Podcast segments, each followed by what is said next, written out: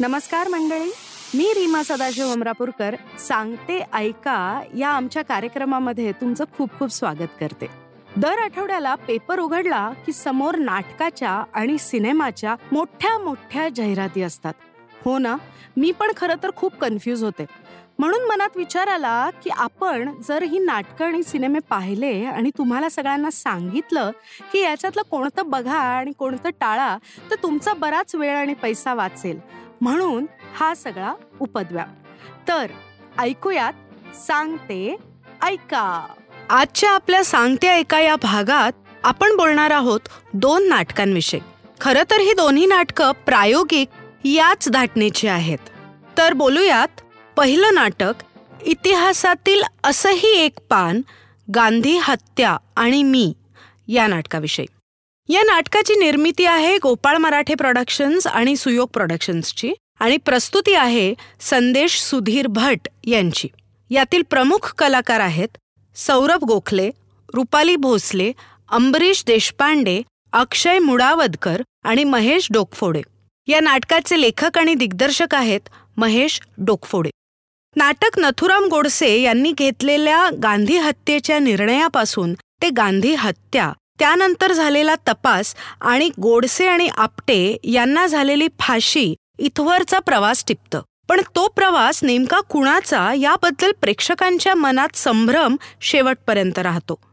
नथुरामने गांधी हत्या केली. त्याला त्याच्या धाकट्या भावाने गोपाळने साथ दिली. त्याबद्दल त्याला जन्मठेपेची शिक्षा दिली गेली. गोडसे परिवारातील सदस्यांना विशेषतः गोपाळची पत्नी सिंधू हिला त्यापायी खूप अपमान हाल अपेष्टा सहन कराव्या लागल्या. नाटक सिंधूपासून सुरू होतं त्यामुळे आधी वाटतं की ही बहुधा तिच्या प्रवासाची गोष्ट असावी. नंतर महत्त्व येतं गोपाळला. तेव्हा वाटतं की बहुतेक त्याचा प्रवास असेल. पण अखेरीस हा प्रवास फक्त नथुरामचा उरतो. नथुरामची बाजू मांडण्याचा लेखकाने पुरेपूर प्रयत्न केला असला तरी गांधी हत्येमागची कारणमीमांसा पूर्ण नाटकात चार वेळा नथुरामने स्वतः ओरडून सांगून सुद्धा पटत नाही. किंबहुना हा नथुराम काहीच वेगळं सांगत नाही. या नाटकात गांधींची हत्या दाखवली आहे पण गांधीजी गांधीजी वाटतच नाहीत. एखाद्या बालनाटकातल्यासारखे संवाद हे गांधीजी बोलतात. या नाटकात स्वातंत्र्यवीर सावरकर देखील आहेत. तात्विक संवाद न साधता स्वतःच्या भूतकाळात रमलेले सावरकर. एकूणच लेखकाचा अभ्यास कमी पडल्याचं पदोपदी जाणवतं. टेक्निकली बघायला गेलं तर नेपथ्य बटबटीत आहे. वेशभूषा योग्य असली तरी महिला कलाकार नऊवारीचा सराव करत आहेत असं वाटत होतं. कलाकारांनी मिळालेली कामं चोख पार पाडली आहेत. विशेषतः अंबरीश देशपांडे आणि सौरभ गोखले यांनी. सिंधूच्या पात्रात रुपाली भोसलेने उत्तम काम केलं आहे. अगदी लक्षात राहण्यासारखं. पण त्याचबरोबर लक्षात राहतं की अवघड शब्द ब्राह्मणी पद्धतीने उच्चारायचा सराव थोडा कमी पडलाय. नाटक सुरू असताना ऐन रंगात असताना या नाटकाची सर्वात जमेची बाजू म्हणजे याचं संगीत. शैलेंद्र बर्वेंचा बॅकग्राऊंड स्कोअर मनात घोळत राहणारा आहे. तसंच शेवटचं गीत केवढा कल्लोळ फारच अप्रतिम.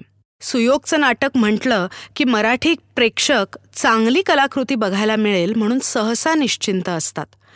पण या नाटकाचा प्रयोग चाळीस मिनटं उशिरा सुरू झाला. प्रेक्षक ऑडिटोरियममध्ये असताना स्टेज सेटिंग व साऊंड चेक सुरू होतं. बॅकस्टेजचे आवाज तर पूर्ण नाटकभर ऐकू येत होते. नाटक सुरू असताना ऐन रंगात असताना लाईट्सचा होणारा चढ उतार अचानक आठवल्यासारखे मध्येच लाइट बंद चालू होणं यामुळे तर तिकीट काढून रंगीत तालीम बघायला बसलोय असं वारंवार वाटत होतं. एकूणच अपुरा अभ्यास आणि अपुऱ्या तयारीनिशी हे नाटक व्यावसायिक रंगभूमीवर प्रेक्षकांच्या गळी उतरवलं गेलं आहे. सुयोगच्या या एकोणनव्वदाव्या कलाकृतीचा अनुभव फारच निराशाजनक ठरला. या नाटकाला मी रेटिंग देते एक स्टार. आता वळूयात दुसऱ्या प्रायोगिक नाटकाकडे. या नाटकाचं नाव आहे ती. सुझन हिल यांच्या द वुमन इन ब्लॅक या कादंबरीवर आधारित हे मराठी प्रायोगिक नाटक. एका इंग्रजी कादंबरीवर आधारित हे नाटक असलं तरी गुजरात आणि महाराष्ट्रातल्या लोककथा मिसळून या नाटकाला लेखक रोहन टिल्लू यांनी अस्सल मराठी बाज दिलाय. युटोपिया कम्युनिकेशन्सची निर्मिती असलेल्या या नाटकाचं दिग्दर्शन प्रितेश सोधा यांनी केलं आहे आणि यात कलाकार आहेत रोहन टिल्लू ओमकार तिरोडकर आणि शीतल कपोळे. हे नाटक एक सस्पेन्स हॉरर थ्रिलर आहे. या नाटकाची मांडणी वेगळी आहे.